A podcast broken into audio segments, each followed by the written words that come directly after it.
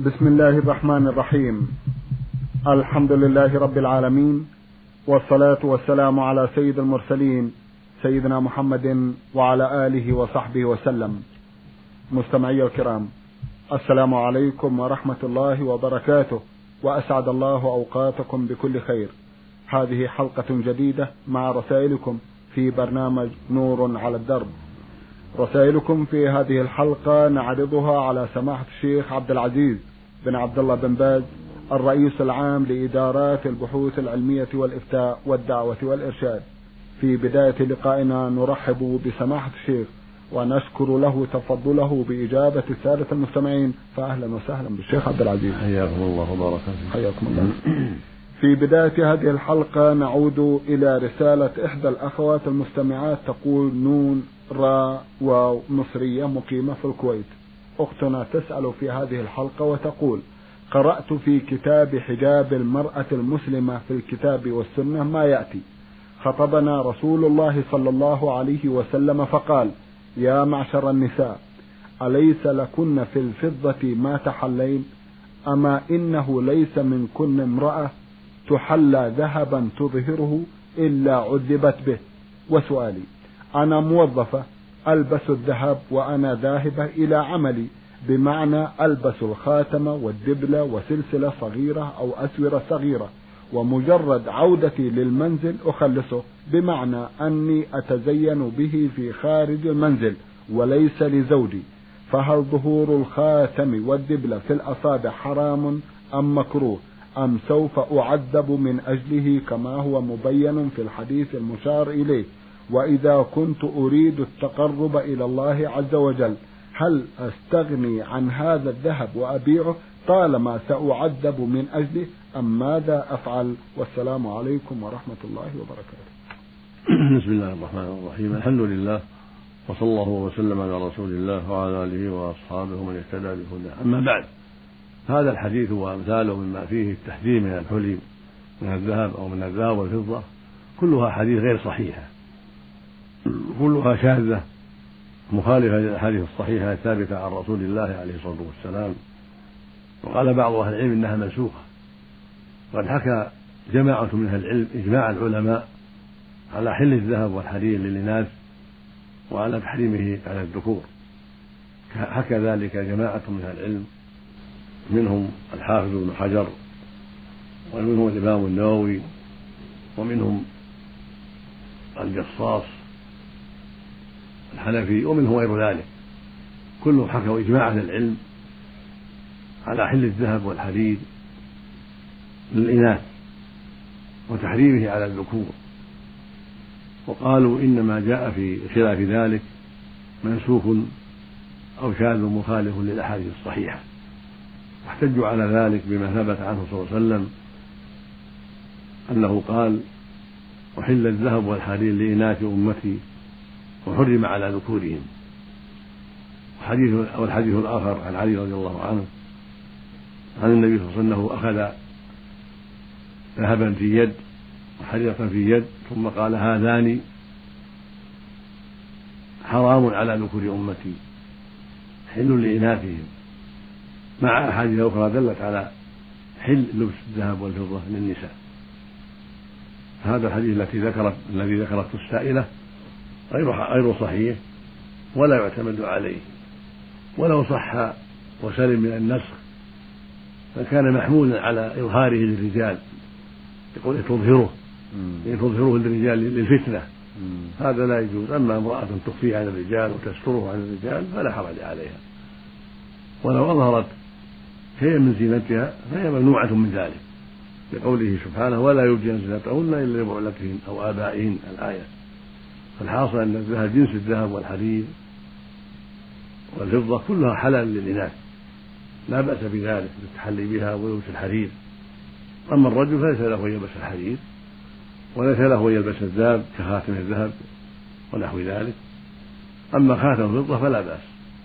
حل للرجال والنساء خاتم فضة فقط. وقد رأى النبي صلى الله عليه وسلم رجلا عليه خاتم من ذهب فنزعه من يده وطرحه. وقال يعبد احدنا جمرة من النار فيضعها في يده. وثبت عنه صلى الله عليه وسلم أنه نهى عن نهى عن خواتم الذهب. هذا كله معروف وثابت عن رسول الله عليه الصلاة والسلام. أما النساء فلا حرج عليهن في حول الذهب والفضة جميعا. نعم. الرسالة التالية وصلت إلى البرنامج من مدينة الخفج وباعثها أخونا ناصر عجيم الدوسري. أخونا له مجموعة من الأسئلة سؤال له يقول فيه متى تشرع الوصية؟ وهل حدد الشرع مبلغا من المال في ذلك؟ الوصية مشروعة دائما. إذا كان الإنسان شيء يوصي فيه ينبغي له البدار بها. وذلك لما ثبت عنه صلى الله عليه وسلم أنه قال ما حق امرئ مسلم له شيء يريد أن يوصي فيه يبيت ليلتين إلا وصية مكتوبة عنده. رواه الشيخان البخاري ومسلم في الصحيحين. هذا يدل على انه يشرع له البدار بالوصية إذا كان عنده شيء يحب أن يوصي فيه. وأكثر ما يجوز ثلث فقط. وإن أوصى بالربع أو بالخمس أو بالأقل فلا بأس. نعم. لكن أكثر ما يجوز الثلث. لقول النبي صلى الله عليه وسلم في حديث سعد الثلث والثلث كثير. وقال ابن عباس لو أن الناس غضوا من الثلث إلى الربع. لأن الرسول عليه الصلاة قال الثلث والثلث كثير. وأوصى الصديق رضي الله عنه بالخمس. فإذا أوصى الإنسان بالربع أو بالخمس كان أفضل من الثلث. ولا سيما إذا كان المال كثيرا. وإن أوصى بالثلث فلا حرج. نعم. بارك الله فيكم. أخونا يقول لي أب كبير في السن لا يستطيع الصلاة أو الصيام بل لا يتقن الصلاة ولا يقوى على الصيام. هل أصوم عنه أو أطعم عنه كل يوم مسكينا؟ وهل يصح؟ يقول لي أب كبير في السن لا يستطيع الصلاة أو الصيام بل لا يتقن الصلاة ولا يقوى على الصيام. هل أصوم عنه أو أطعم عنه كل يوم مسكينا؟ وهل يصح أن يصوم عنه أولاده منفردين أي متقاسمين الشهر؟ أفيدونا. بارك الله فيكم. إن كان عقله قد اختل فليس عليه صلاة ولا صوم. كان قد اختل العقل بسبب الكبر صار لا يحفظ الأمور ولا يتقنها بل يظهر عليه التخفيف ونقص العقل وعدم ضبطه للأمور فلا. شيء عليه لا صلاة ولا صوم. لأن هذه الأمور مناطة بالعقل. فإذا اختل العقل سقط التكليف بالصوم والصلاة وغير ذلك. سوى الحق المالي من الزكاة فيزكى من ماله إذا كان عنده مال. على الصحيح الذي عليه جمهور أهل العلم. أما إن كان عقله باقيا ليس فيه خلل بل يعقل فإنه واجب عليه يصلي ولو على جنبه ولو مستلقيا. يصلي بالكلام والنية. وهكذا يصوم إن كان يستطيع الصوم. فإن كان لا يستطيع لكبر السن فإنه يطعم عنه عن كل يوم مسكين ولا يصام عنه. بل يطعم عنه عن كل يوم مسكين نصف الصاع من قوت البلد كيلو ونصف تقريبا من قوت البلد. تمر أو أرز أو حنطة أو غير هذا مما يتقوته البلد. نعم. نعم. أخونا يقول إن والده لا يتقن الصلاة. معنى الكلام أنها مختل الشعور. اللهم إذا اختل شعوره فلا شيء عليه. أما إذا كان ما يتقن من أجل المرض يعني يضعف عن في في, يوجه ويرشد. حتى يصلي على حسب حاله. إذا كان ما يستطيع على جنب يكون مستلقيا فيكبر ناوي الصلاة. ويقرأ الفاتحة مثلا ويكبر ناوي الركوع ويقول سبحان ربي العظيم سبحان ربي العظيم ثم يقول سمع الله لمن حمده ناوي الرفع وهو على حاله وهو مستطيع ولا جنب وهكذا يكبر ناوي السجود إلى آخره. نعم. طيب. إذا ولد الطفل معوقا كيف يكون ختانه؟ مع العلم أن الطبيب لا يقر إجراء أي عملية له خوفا على حياته. إذا كان الختان قد يؤدي إلى فقد الحياة سقط الختان. والختان سنة عند الجمهور وإن أوجبه بعض أهل العلم هو واجب عند قوم وسنة عند الجمهور. فإذا لم يتيسر إلا بخطر سقط. وإن تيسر بدون خطر شرع فعله. نعم. بارك الله فيكم. هنا رسالة وصلت إلى البرنامج من الأخ علي بن سليمان من مكة المعابدة.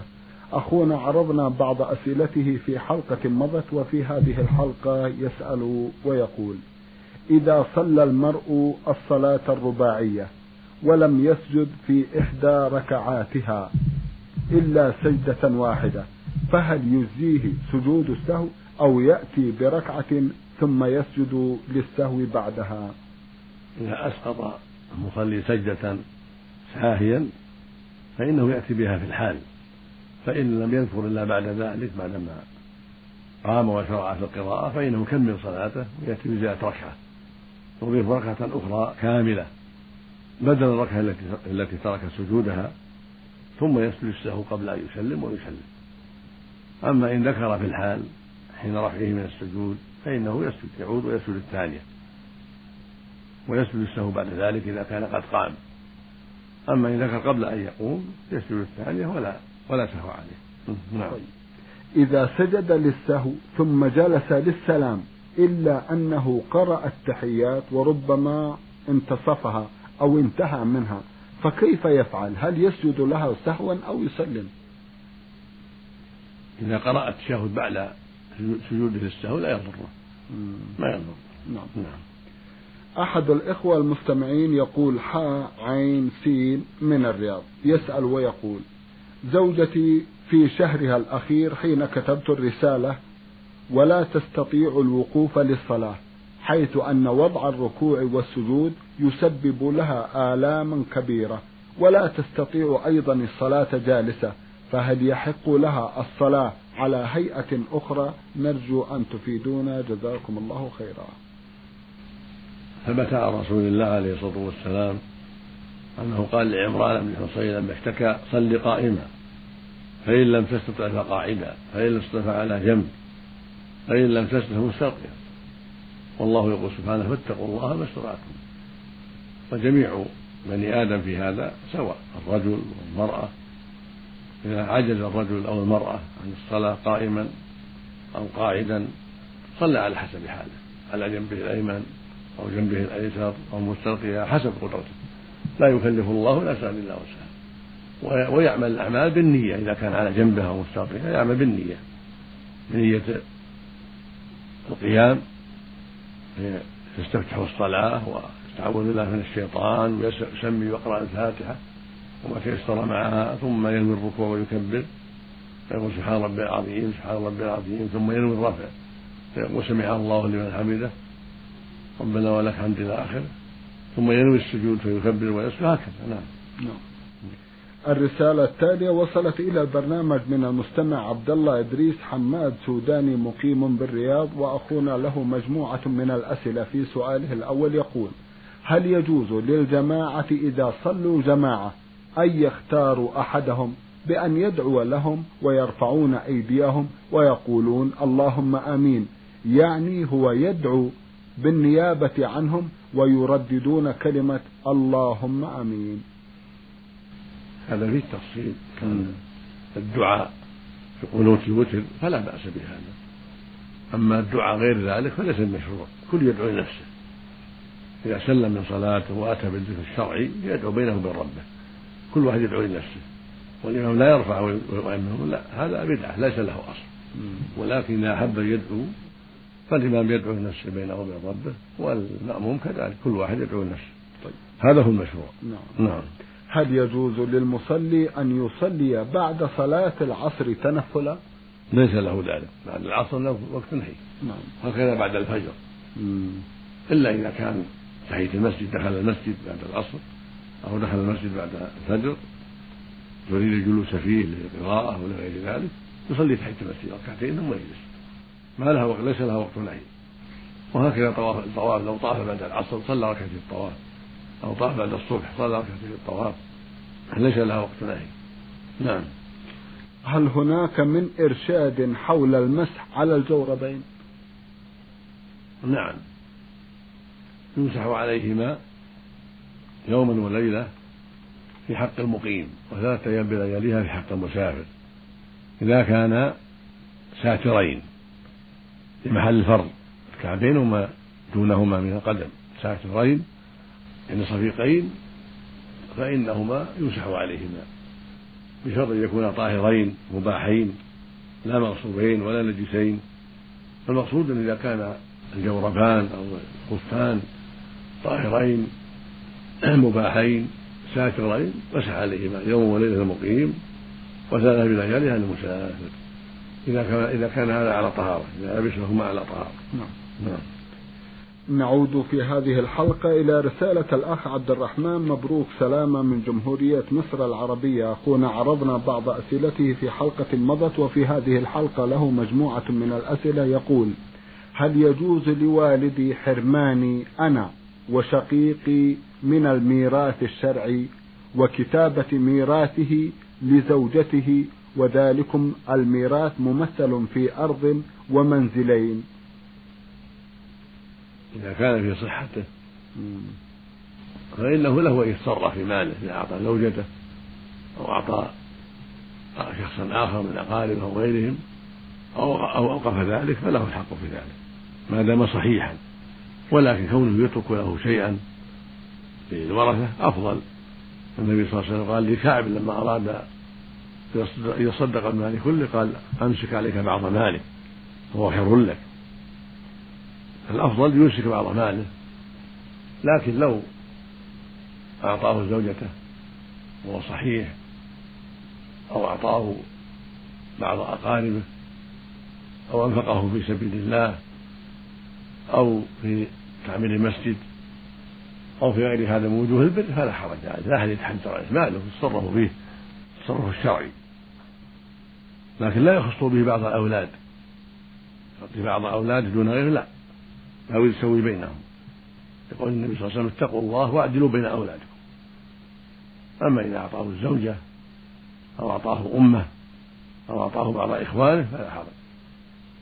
إذا كان رشيدا نعم. وكان صحيحا. نعم. هل زواج الابن واجب على الأب أم لا؟ نعم. إذا كان الابن فقير إذا كان الابن فقيرا والأب غنيا وجب على الأب أن يزوجه كما ينفق عليه. والحاجة إلى الزواج مثل الحاجة إلى الأكل والشرب. إذا كان فقيرا حاجزا والأب قادر فإنه يلزمه تزوج نعم. عندنا في قريتنا بجمهورية مصر العربية عندما تتوفى زوجة الرجل ويتزوج غيرها يذهبون إلى قبرها ليلة زواجه بالزوجة الجديدة ويضعون عليه ماء فهل هذا من السنة أم بدعة؟ يقول عندنا في قريتنا بجمهورية مصر العربية عندما تتوفى زوجة الرجل ويتزوج غيرها يذهبون إلى قبرها ليلة زواج زوجها بالزوجة الجديدة ويضعون عليه ماء فهل هذا من السنة أم بدعة؟ لا أصل لهذا بدعة. لا أصل لهذا نعم. الأخت اعتدال محمد محمد فرج. بعثت برسالة تقول فيها سبق وأن أرسلت ثلاث رسائل لقضية أرجو أن تفيدوني وأن تصل هذه الرسالة وأستمع الجواب. أنا سيدة متزوجة من 31 سنة وما زلت أعيش مع زوجي ولي بنت وولد. البنت تزوجت والولد على وشك الزواج. وقد بنيت منزلا مكونا من ست شقق وأريد أن أكتب المنزل لبنتي وابني وأحرم زوجي مع أن زوجي لم يضع في بناء المنزل إلا مبالغ بسيطة جدا لا تذكر. أما أولادي فلم يضعوا في بنائه أي شيء فأريد أن أحرم زوجي من الميراث. سألت بعض الناس ليسوا علماء فمنهم من قال لي بعد وفاتك زوجك سيتزوج ونصيبه في الميراث ستأخذه المرأة الجديدة فأولادك أولى من الغريبة. أرجو أن تفيدوني عن هذا. جزاكم الله خيرا. إذا كنت في حال الصحة والسلامة فلا بأس أن تهبي هذا المبنى لابنك وابنتك وليس له الاعتراض. لأنك رشيدة تصرفي في مالك فليس له يعترض على تصرفك إذا كنت رشيدة لا سفيهة وكنت صحيحة لا مريضة. فأنت لك التصرف في المال بإعطائه ولدك الذكر وابنتك أو بإعطائه غيرهما أو بإيقافه وقفا لله عز وجل. ليس عليك حرج في ذلك. والزوج إنما يحصل له الإرث بموتك. أو بوجود المرض الذي ينعقد معه سبب الموت. فإذا كنت حال التصرف صحيحة سليمة رشيدة لا سفاهة فيك فالتصرف لا بأس به. وليس له حق في منعك من ذلك. وإن تركت الأمر على ما هو عليه من باب المعاشرة الطيبة ومن باب الإحسان إليه حتى يرث مع ابنك وبنتك إذا قدر الله موتك قبله فهذا حسن إن شاء الله وطيب. وفيه نوع من المعاشرة بالمعروف نعم. الرسالة التالية وصلت إلى البرنامج من حوطة بني تميم وباعثها أخونا عبد الرحمن الحداد يمني الجنسية كما يقول. أخونا يقول لقد حدثنا إمام أحد المساجد وكان الحديث بخصوص الرضاعة الرضاعة. قال إن الإخاء في الرضاعة لا يقع إلا من كان معتمدا على حليب الأم فقط. أما إذا كان المرتضع يتناول حليبا صناعيا أو حليبا آخر فإن الرضاعة حينئذ لا تؤثر. نرجو أن تفيدونا عن صحة هذا القول. متى ثبت الرضاع؟ أثر الرضاع ولو كان يتعاطى حليبا صناعيا. متى ثبت الرضاع خمس مرات أو أكثر في حال كونه في الحولين فإن المرضعة تكون أما له وإخوانها أخوالا له وأبوها جدا له وهكذا. ولو كان يعطى حليبا صناعيا فإن حليبها لا بد أن يؤثر فيه. فالحاصل أنه متى أرضعته وإن كانت أمه ترضعه وإن كان يعطى حليبا صناعيا فرضاعها له خمس مرات أو أكثر يؤثر ويجعله ابنا لها. كما قال الله جل وعلا في كتابه العظيم وأمهاتهم اللاتي أرضعنكم وأخواتهم من الرضاعة نعم. سمعت أيضا قبل هذا الحديث من رجل آخر أنه يجوز للرجل أن يتزوج أخت أخته من الرضاعة ما عدا المرتضعة معه فقط. أيه أيه. يقول سمعت قبل هذا الحديث من رجل آخر أنه يجوز للرجل أن يتزوج أخت أخته من الرضاعة ما عدا المرتضعة معه فقط. هذا فيه إجماع إن كان مراد السائل أو القائل أن المرأة إذا أرضعت إنسانا مع بنت لها فإنه يكون أخا للرضيعة فقط التي تضع معها دون بقية أخواتها التي قبلها والتي بعدها هذا غلط. بل الرضاع يعم جميع بنات المرضعة التي قبل البنت الرضيعة معه وبعدها. لا فرق في ذلك. فإذا أرضعت زينب صالحا أو محمدا خمس رضعات أو أكثر فإنه يكون أخا لجميع أولادها من الذكور والإناث الذين قبله والذين بعده. بنص قوله تعالى وأخواتهم من الرضاعة. هي أمه وهم أخواته وقوله صلى الله عليه وسلم يحرم من الرضاع ما يحرم من النسب. أما إن أراد القائل هذا لا يحرم عليه إلا أخته التي رضعت معه في مسألة أخرى كأن يقال إن فلانة رضعت من أمه معه ولم ترضع أخواتها هذا صحيح. مثلا عبد الله عنده خمس بنات فرضعت إحداهن مع محمد من أم محمد.